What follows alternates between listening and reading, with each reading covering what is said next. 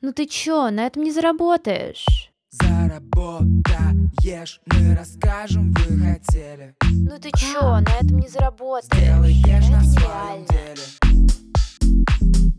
Ты цени свою работу, отдыхая по субботам. Как? Многим из вас кажется, что миллионеры – это люди из параллельной вселенной. Вы подписываетесь на них в Инстаграме, но слабо верите, что можете стать одним из них. Вы слушаете подкаст «На этом не заработаешь», и с вами я, его ведущая Марина Яровая. В этом сезоне мы с вами разбираемся, как прийти к своему первому миллиону, если вы творческий человек, но совсем не любите и не умеете продавать. В конце выпуска я расскажу вам, как получить от меня подарок, урок, как выполнить месячный план продаж всего за один день ценностью в 3000 рублей абсолютно бесплатно.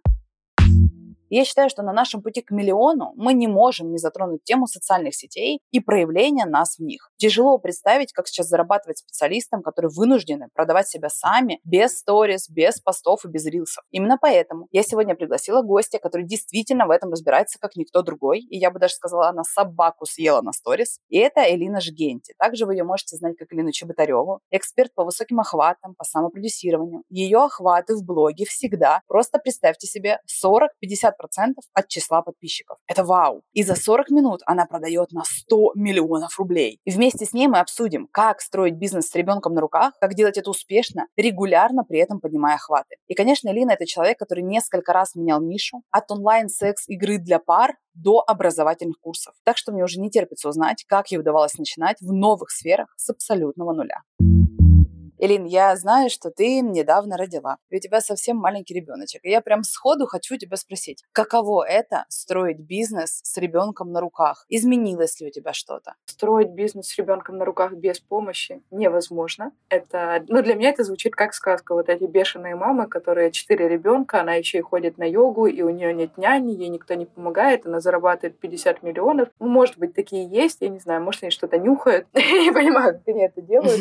Но, но у меня более приземленный простой вариант у меня получается, потому что у меня есть э, помощь. У меня есть няня, у меня есть домработница, муж. С этим, да, легко легко и реально. Класс. Ты знаешь, Элин, я на самом деле с тобой заочно знакома, достаточно близко знакома, и ты мне в моей жизни очень сильно помогла. Возможно, ты об этом не знаешь, но я хочу тебе рассказать эту историю. Давай, очень интересно. Однажды, примерно месяцев 8 назад, мне очень нужен был контент-менеджер, сторисмейкер в офис. У меня они всегда были на удаленке, и как-то с этим было значительно проще, мы их легко находили. И тут я подумала, что вот мне прям рядом со мной нужен такой человек. Мы разместили огромное количество объявлений на всяких хедхантерах, на Авито я даже искала, выкладывала вакансии, искала через свой Инстаграм. Отчаянно. Отчаянно, согласна. Никого не было. И я, мне кажется, хакнула систему, и я более того уверена, что всем сейчас, кто это услышит, будет очень полезно, потому что это гениальный лайфхак. Я нашла матку всех сторисмейкеров в твоем лице. Человека, человека, который профиля. производит их, да-да-да, в большом количестве. Я тебе написала в директ, тогда у тебя еще была страничка на имя Чеботаревой, и я написала тебе в директ, и ты меня отправила в Телеграм к своему менеджеру, я скинула ей тестовое задание, и ты не поверишь. Просто, честно, давай я лукавлю, я уверена, ты поверишь. Примерно через полдня самые классные сторисмейкеры, которые реально хотели найти работу, они сразу сделали тестовое задание, мне все прислали. Там был гигантский выбор сторисмейкеров из Ростова-на-Дону, то есть условием, что я еще и в регионе, я не в Москве. Обалдеть. И вот среди них я уже нашла свою звездочку, с которой я работаю уже 8 месяцев. Прямо сейчас она тебе машет, тут передает привет. Ой, это так зовут Даша приятно. Танцура, она у тебя училась. Да, да, да. Каждый день, Лин, тебя вспоминаю с условием, что представь, мы даже с тобой не знакомы, а я о тебе думаю. Кайф вообще. Передай привет моей ученице. Она такая умничка. Поздравляю вас, что вы нашли друг друга. Очень рада. Круто. Спасибо. Ну, то есть получается, что это классный лайфхак, если вы хотите кого-то найти к себе в команду, найдите, ну, грубо говоря, матку этих людей, обратитесь, и вам там обязательно помогут. Это люди, которые прошли большое обучение, и им точно можно доверять. Поэтому тебе просто низкий поклон и спасибо. Спасибо большое тебе за доверие, что обратилась ко мне по вакансии. Приятно. Очень-очень.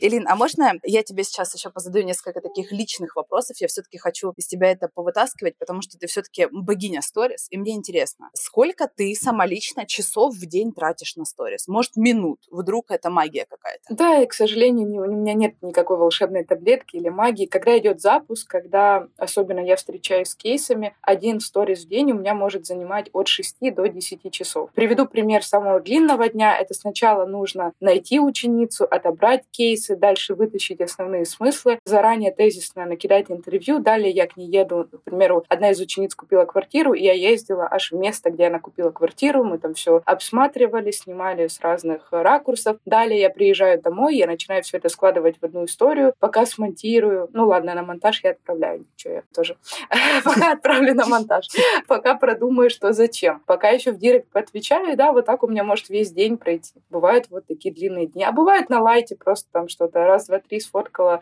по ходу дня, и тогда примерно час-два у меня выходит. По-разному. А в связи с этим задам тебе вопрос. Сколько у тебя в команде людей, которые работают над твоим инстаграмом? То есть ты говоришь, что ты сама отбираешь кейсы, говоришь, что ты сама отвечаешь кому-то в директ, сама выкладываешь. Это правда? Ну, у меня есть человек, конечно, который мне помогает по всем направлениям. Есть девочка, которая сидит на странице школы. Кейсы мне помогает отбирать именно она, потому что она больше в коннекте с ученицами, она знает, у кого там какие результаты. Я ей просто пишу запрос, что «Привет, нужен срочно кто-то, кто купил квартиру. Быстрее ищи».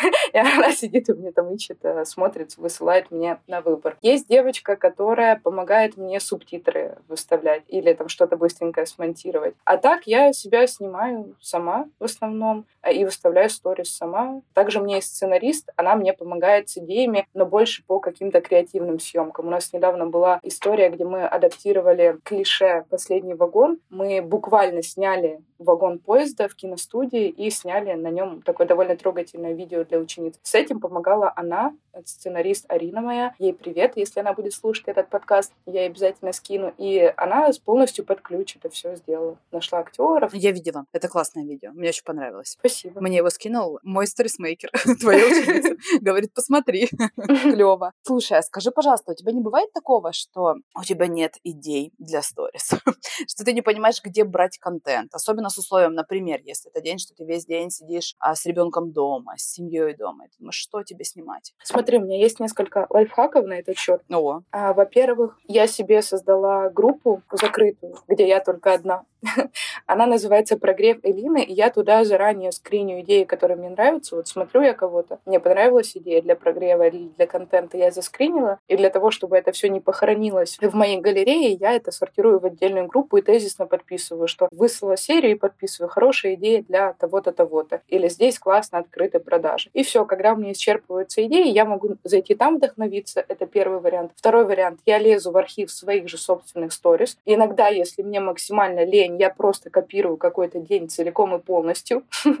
И люди этого не замечают, что забавно. И они заново такие, да, блин, круто вообще, в сердечко, невероятно. Ну, и это нормально, потому что, конечно, люди не могут помнить на память, что там было у блогера полгода или год назад. Так что это тоже очень удобный и классный лайфхак вдохновляться у себя же. А еще важно знать, что бывают внешние инфоповоды, когда ты куда-то идешь, когда у тебя бурлит жизнь, когда что-то невероятное происходит. И также бывают внутренние инфоповоды. То есть какие-то осознания, которые ты сделала. Не обязательно каждый день жить ярко для того, чтобы вести блог. Иногда можно просто пофотографировать, не знаю, себя в зеркале или сделать пару селфи плюс фотографии того, что тебя окружает, и текстом написать, что тебя в этот день и в этот момент волнует искренне. Вот такие у меня небольшие лайфхаки. Я еще периодически для этого захожу в свои посты, смотрю посты, которые набрали самый большой охват, и могу еще посты переложить на сторис. О, это круто. Точно так же классно работает. Слушай, и знаешь, у меня есть такая беда, я профдеформирована. Я бесконечно веду сторис в формате storytell а, и мне очень тяжело дается live. И вот я периодически к тебе захожу, смотрю сторис, а ты прям это умело совмещаешь, прям жонглируешь этим. То есть ты в какой-то момент можешь просто на live перейти и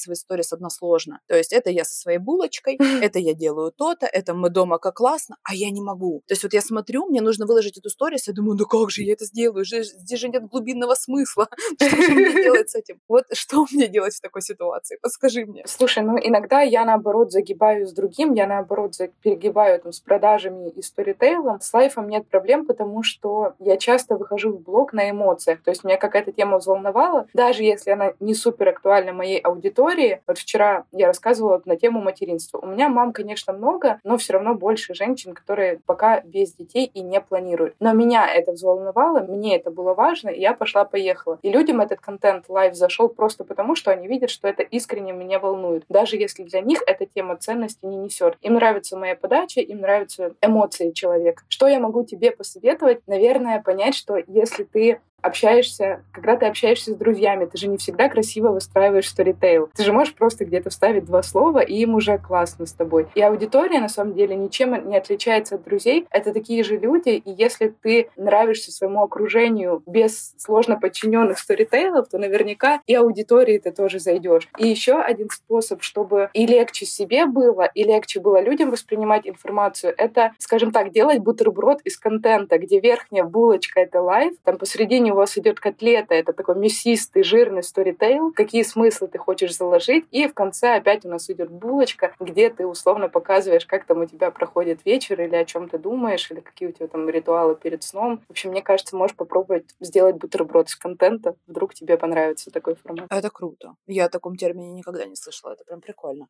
Мне, знаешь, осталось сходить к психологу и понять, нравлюсь ли я своему окружению без сложно подчиненных сторителлеров. Элин, я о тебе знаю один невероятный феномен. Это даже вызывает некоторое недоверие. вот скажи мне, пожалуйста, такой тезис. У тебя охваты в сторис всегда 40-50% от количества подписчиков. Это вообще что, мать его, такое? как такое возможно? бывает, конечно, и меньше, особенно в дни, когда я продаю, там бывает 20-30%. Ну да, у меня мой секрет, если это можно назвать так. Подожди, Элина такая, ну бывает 20-30, когда я продаю. Ты должна по-другому, с другой интонацией. Бывает 20-30, когда я продаю. Это то, к чему люди стремятся. Как? Обесценивание привет. Да, да, да. Пойдем вместе к психологу, ты про друзей спросишь, я про обесценивание поговорю. Да. На самом деле секрет, наверное, в том, что в свое время мне попался хороший первый рекламный менеджер и последующим второй рекламный менеджер. Они всегда отговаривали меня от всяких гивов, марафонов и подобных тем. Когда все на этом плотно сидели, когда все набирали, ну это я говорю про период там 4, 3, 5 лет назад, когда все набирали аудиторию в основном гивами, разыгрывая там коляски и так далее, мне менеджеры это запрещали. И поэтому вся аудитория, которая у меня, это рекламная, это люди, которые пришли вот и подписались на меня. Только недавно я провела круг с подругами, и пока вроде довольна все равно результатом, но все время до этого я практически не участвовала ни в каких гивах, марафонах, круговых и так далее. То есть люди приходили прямо на рекламу, подписывались чисто на меня, не ради чего-то, а потому что я им чем-то понравилась или понравилась рекламная подача. Мне кажется, это в этом один из секретов. А второй секрет, пожалуй, в том, что я довольно давно веду блог, и, соответственно, люди меня помнят еще до того, как я с мужем познакомилась, а это уже 4 года прошло. Я для них, для части из них просто как привычка, то есть интересно, что там у нее произошло. Именно из-за того, что они очень давно со мной видели, не повысился мой путь, да, вот это кто не падал, тот не поднимался. Именно поэтому, мне кажется, им со мной интересно, и поэтому у меня такие охваты. Илин, если не секрет, какую сумму в месяц ты тратишь на рекламу? И тратишь ли сейчас какие-то деньги? Или это было давно? Нет, сейчас тоже трачу. Мне заблокировали Инстаграм, где было 2 миллиона подписчиков в августе прошлого года. И с тех пор для того, чтобы набрать заново свою же аудиторию, вернуть, просто собрать. Сколько же мы потратили денег? Я помню, что в один месяц это было 5 миллионов, еще один месяц это было 3 миллиона. То есть у меня нет, скажем, конкретного бюджета на каждый месяц, на ежемесячной основе. Это скорее зависит зависит от целей. Если я понимаю, что у меня еще есть время до начала прогрева и есть смысл сейчас набирать аудиторию, я потрачу больше денег. Если у меня уже идет прогрев, я понимаю, что люди придут, и им будет не супер интересно ну, там, за неделю до продаж подписаться. Знаешь, когда они такие, а что за школа? Зачем я подписалась, если она тут только продает? Поэтому по-разному бывает. Но я уверена, что я вложила в свой блог предыдущий плюс этот несколько двухкомнатных квартир в Москве, прям в хорошем районе. Вот так я скажу. А вот цифры в 5 миллионов, 3 миллиона, это все-таки, наверное, для обывателей какие-то космические цифры. Ну, то есть мало какие люди представляют себе, что они берут и в свой блог вкладывают 5 миллионов в месяц. Вот в самом начале, на старте того, как ты стала блогом? Примерно, сколько ты вкладывала? Может быть, кто-то сейчас выдохнет и подумает, господи, ну мне не нужно столько вкладывать. Конечно, первый месяц это было 100 долларов. Я одолжила эти деньги, это были не мои, я одолжила 100 долларов и вложила. Сразу их отбила. И на них ты закупила рекламу. Да, да. Мощно. И я сразу закупила рекламу на свой продукт, на марафон похудения. Не на себя как блогера, я тогда не знала, что так можно. Это было просто 17 или 16 год, то есть очень давно. И, соответственно, тогда цены были другие, условия были другие. Поэтому, к сожалению, мой путь нет смысла повторять в 23 году, просто потому что с теми бюджетами уже не актуально сейчас. Зато можно вообще без бюджета с помощью Reels. Так что можно сказать, что нынешним начинающим блогерам даже больше повезло, чем мне в свое время, потому что сейчас есть органика, которой я никогда не могла добиться. А люди добиваются сейчас с помощью и набирают первых 5, 10, 50 тысяч подписчиков. И я бы пользовалась этой возможностью, пока она работает, а не тупила бы. Вот такой совет. Это факт. Это совет прям мне. С рилсами у меня не задалось.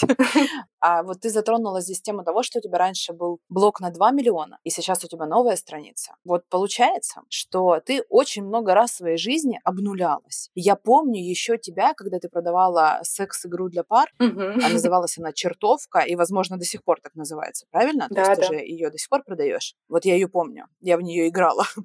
И после этого ты начала делать образовательные курсы. Потом у тебя, получается, ушла твоя страничка большая, и ты начала заново. Вот каково это, что ты бесконечно начинаешь с нуля? Мне кажется, что это огромный страх многих людей. Ты знаешь, а мне это, наоборот, помогло от страха избавиться. Так как бы странно не звучало. То есть Ух я ты. до такой степени боялась потерять.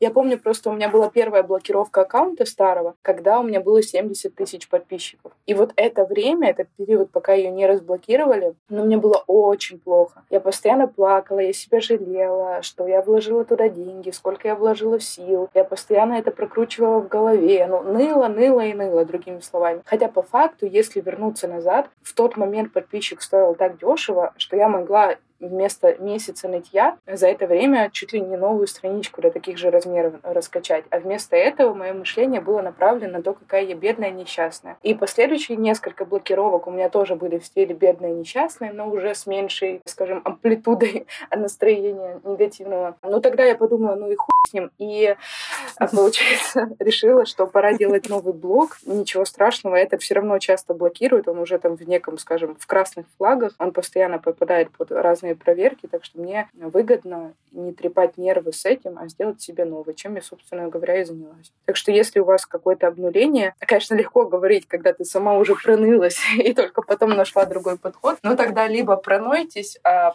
потом посмотрите на ситуацию по-другому, либо будьте чуть умнее меня и сразу подумайте, что на самом деле ничего супер страшного с вами не произошло.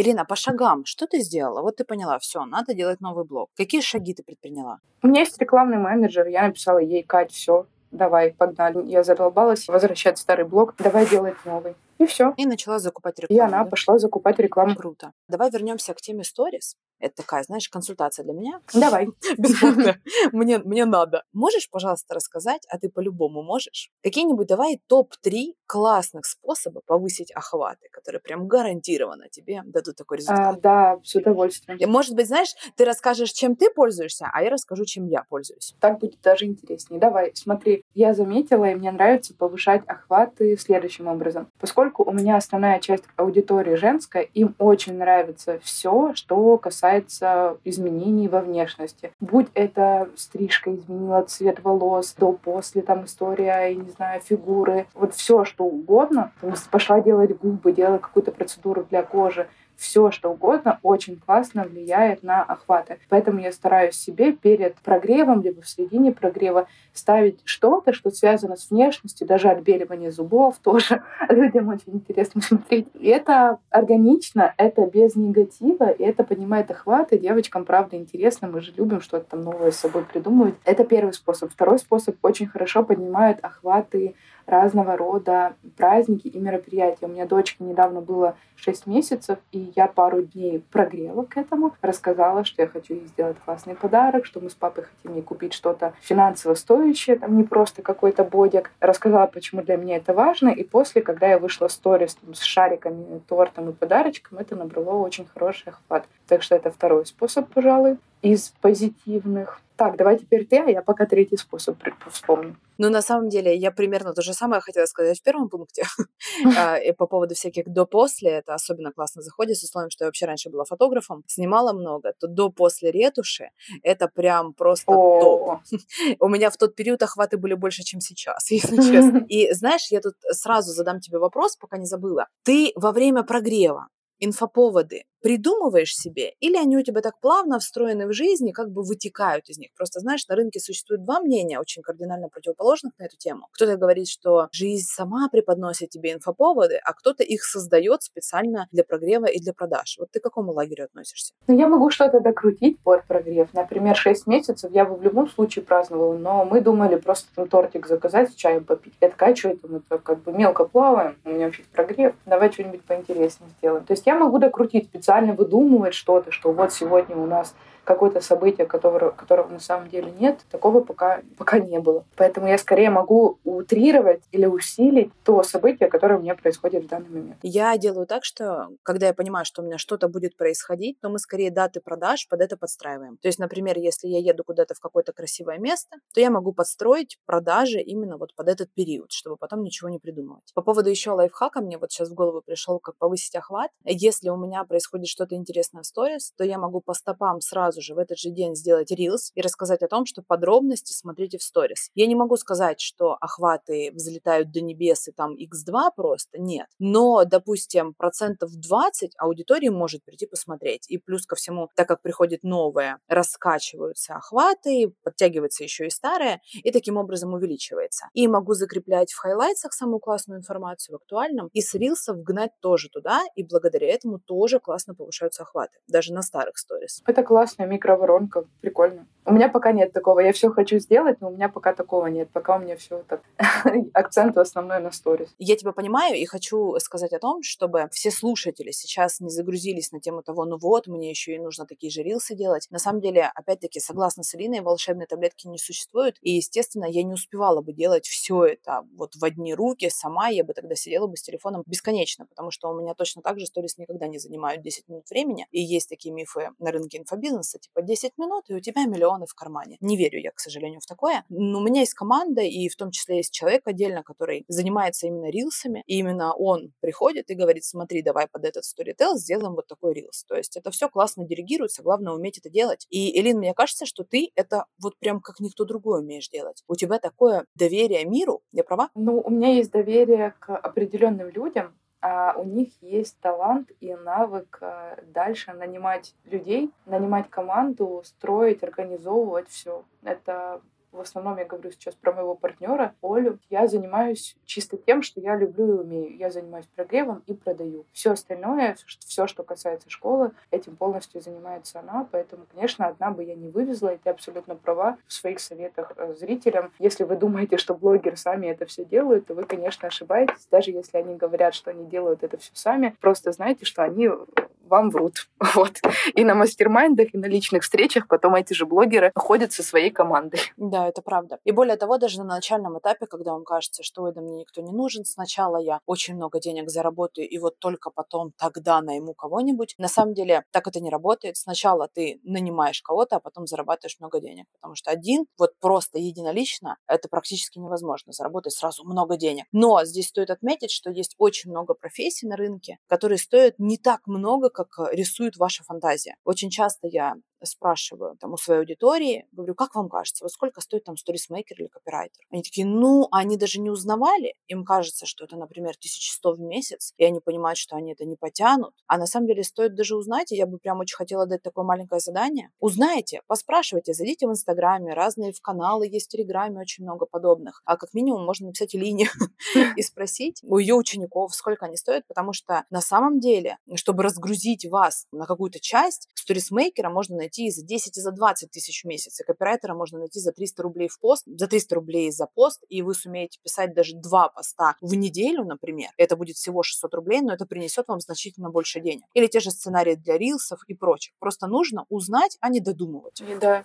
Отличная идея. И найти себе еще как вариант личного ассистента. Если вы все-таки хотите сами многое делать, но хотя бы найдите личного ассистента, который вам поможет. Вот у вас фотосессия, он за вас студию оплатит, снимет, поедет, узнает, договорится с фотографом, все сделает. То есть ваша задача останется только приехать, отснять материал и все, уехать домой. Так что личный ассистент — это прям топ. Поддерживаю полностью. Ирина, скажи, пожалуйста, а существуют сейчас какие-то тренды в сторис? Ну вот типа я из недавнего слышала, что сейчас не модно делать длинные сторителлы, там по 20 сторис, по 30, что сейчас в тренде 3-4 сторис. Но я у тебя такого не замечаю, а ты как бы трансеттер в этом. Вот расскажи, знаешь ли ты о таком? Замечаешь, может быть? А я знаю, замечаю тренды в продвижении, которые есть, я могу о них поговорить, но тренды какие-то в сторитейле и в ведении сторис, мне кажется, они не меняются. Единственное, что тренд больше направлен в какую-то экологичную сторону и в прогреве, и в продажах. То есть уже нет такого, что «О, господи, у меня украли машину», знаешь, в день продаж. А нет, не, не украли, просто ее перепарковали. Ха-ха-ха. Вот этого всего. Или «Это моя соседка Маша, она живет за 8 тысяч километров, но абсолютно случайно сегодня проходила под моим забором, и я помогу ей заработать». То есть когда вот это уходит на второй план, больше уже какие-то реалистичные, настоящие, как бы реальные экологичные прогревы и сторитейлы, продажи. И это ни в коем случае не означает, что нельзя с аудиторией делиться негативом. Если у вас правда, вы правда считаете, что украли машину, как бы ничего страшного, если вы этим поделитесь, наоборот, круто. Но выдумывать специально какой-то негативный инфоповод для того, чтобы пощекотать нервы аудитории, мне кажется, это некрасиво. Вот я бы так не делала, и в трендах сейчас этого нет, это отходит. Практически ни у кого уже нет такого жесткого какого-то хайпа негативного. Как думаешь? Согласна с тобой полностью. Мне самой такое не нравится. И ты вот в начале нашего выпуска сказала очень важную вещь, она мне прям так запомнилась. Хочу ее подчеркнуть, что мне кажется, вот тренды трендами, но если тебя что-то зажигает, если ты горишь от информации, которую ты хочешь рассказать, рассказывай. Ты это прям подчеркнула, сказала, я хочу еще раз вот прям зафиналить на тему трендов сторис, потому что много всего нового возникает, это все понятно. Но я бы очень советовала генерировать контент, исходя из того, чем вы сами горите. Да, самый лучший сторис — это сторис, с которой ты расскажешь с эмоцией. И тема не важна. Если у вас собака заболела, условно, и это супер вам важно, вы прям переживаете об этом, поделитесь с аудиторией, ей зайдет. То есть какие-то темы, которые казались бы неожиданными, я ими поделилась просто на эмоциях. Я не ожидала, что это наберет такое количество ответов. Я не ожидала, что это наберет такой охват. То, что мой ребенок, мы просто спим с ней вместе, и она упала с кровати, так уж получилось. И я прям вышла и немножко остыла, а после вышла и рассказала в истории, что это случилось. И такого такого количества сообщений я не помню, честно, потому что оказалось, что это супер популярная важная тема, что мамы также переживают. То есть основной посыл в том, чтобы рассказывать в моменте. Вот сейчас вас это зажгло, вы ходите и рассказываете. Это первый такой пункт, который я хочу подчеркнуть. А второй пункт, который называется самым большим самообманом блогера, это я сегодня наснимаю, а потом когда-то выставлю. Я не знаю, возможно, у кого-то такое получается. У меня никогда. У меня столько историй, просто кладбище историй в моем телефоне, потому что я их сразу не выставила. Если у вас есть классная фотка, вы хотите ее опубликовать, публикуйте сегодня, или вы о них забудете. Я вам честно говорю, лучше все делать вот в моменте. Да-да-да, кладбище контента. У меня есть еще такое качество, я начинаю жмотить контент. Я думаю, блин, такая интересная тема, я ее потом на продаже оставлю. Естественно, я об этом никогда не вспоминаю, Да-да-да. и это уже звучит глупо, как правило, через месяц. Ты же не выйдешь и скажешь, когда-то месяц назад со мной приключилась такая история. Вот я тебя поддерживаю. Еще у меня по опыту самые мои высокие охваты в жизни были тогда, когда я вообще наплевала на все правила Инстаграма, охватов. И, как правило, я прихожу в офис, мы вместе генерируем контент, мы думаем, с чего мы будем заходить, и вот у меня примерно сторис начинают выходить там где-то в 14 часов дня. А тут э, я начала приучать своего ребенка к садику, и он у нас первые несколько дней ходил в него, и это были лютые истерики. И в очередное утро я просто разрыдалась, я устала, мне казалось, что я просто там, не знаю, убиваю психику своему ребенку, потому что ему это не нравится, а я его заставляю. И я прям сидела, плакала и выложила сторис, где я плачу. Это было в 8 утра, что я вообще я не понимаю, что мне делать, я устала, кажется, что я ужасная мать. И это просто, это был взрыв хотя я на такое даже не рассчитывала. То есть я, мне это настолько болело внутри, что это так зашло моей аудитории. И вот, в общем, этот рекорд я не могу уже повторить два года, к сожалению. Ребенок ходит в сад, и у него все в порядке. Видимо, надо переводить в другой. Ничего, потом в школу пойдет, все нормально. Ну да, да, да. Будет новый инфоповод. Элин, а скажи, ты сказала по поводу того, что ты можешь рассказать про тренды в продвижении. Вот мне кажется, это было бы очень ценно. А тренды в продвижении, исходя из того, что мы видим на рынке, это, во-первых, из бесплатного это мини-кружки, где вы дарите даже не столь какой-то iPhone технику, а где вы дарите, к примеру, свой курс или какую-то подписку на свой клуб стиля или что-то подобное, то есть свои инфопродукты. И в этом кружке пост пишется не просто здравствуйте, там, сегодня мы дарим iPhone, вот пять спикеров, подпишитесь. А про каждого спикера идет такое мини-описание, вот что это Виктория, она занимается тем-то, я ее обожаю потому что. То есть это первый такой из бесплатного. Далее из платного круто как заходят рекламы вживую. То есть когда вы встречаетесь с человеком, которого вы рекламируете, далее уже ваши зрители, ваши подписчики понимают, что у вас есть контакт, что это не просто какой-то человек, который скинул рекламный макет, уже доверия больше и после реклама уже идет вживую. Следующее — это разного рода, я даже не знаю, как это назвать, батлы какое-то неподходящее слово,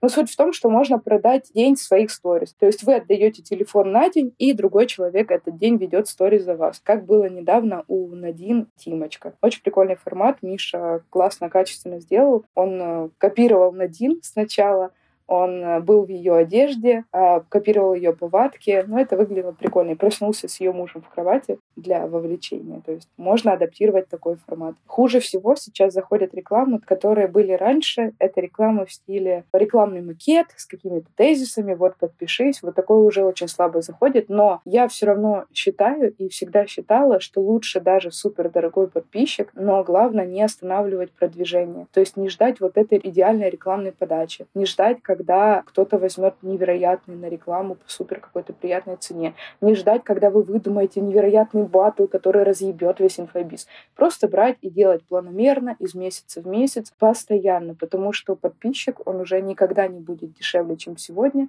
И пока ты там сидишь, думу думаешь, другие люди набирают аудиторию. Так что если вы хотите продвигаться через рекламу, хватит уже придумывать идеальную стратегию, ее не существует. Просто берите и делайте хоть что-то. Даже подписчик по 200 рублей, все равно вы ему продадите свое наставничество или другой продукт, и он вам окупится в 100 крат. Хватит жлобничать на рекламу. Или делайте рилс, или закупайте рекламу. Но обязательно продвигайтесь. Полностью поддерживаю. Лучше делать хоть как-то, да, хотя бы на троечку, чем не делать вообще никак. Это прям у меня очень откликается. Илин, спасибо тебе огромное. Мне кажется, это было очень ценно. Я себе выписала прямо все, о чем мы сегодня с тобой говорили. Спасибо тебе за твое время. Я пошла поднимать себе охват. Давай. Я пошла рассказывать о том, что меня беспокоит. Тебе большое спасибо и за приглашение на интервью, и за приятную компанию. Это был мой первый опыт, и все прошло замечательно благодаря такой прекрасной ведущей. Рада была принять участие. Спасибо вам большое. Если вам нужны будут сторисмейкеры, вы знаете, кому писать. Да, да, я всегда рада. Спасибо тебе огромное. Спасибо. Всего доброго. А теперь напоминаю, как получить от меня подарок. Отправляйте кодовое слово «подкаст» мне в директ. Ссылка на мой инстаграм в описании этого эпизода. И я пришлю вам урок, как выполнить месячный план продаж всего за один день ценностью в 3000 рублей абсолютно бесплатно. Такую информацию я даю только в своем платном обучении. И, конечно, я буду безумно рада вашим репостам с отметками. Я их всех читаю и себе репощу в инстаграм.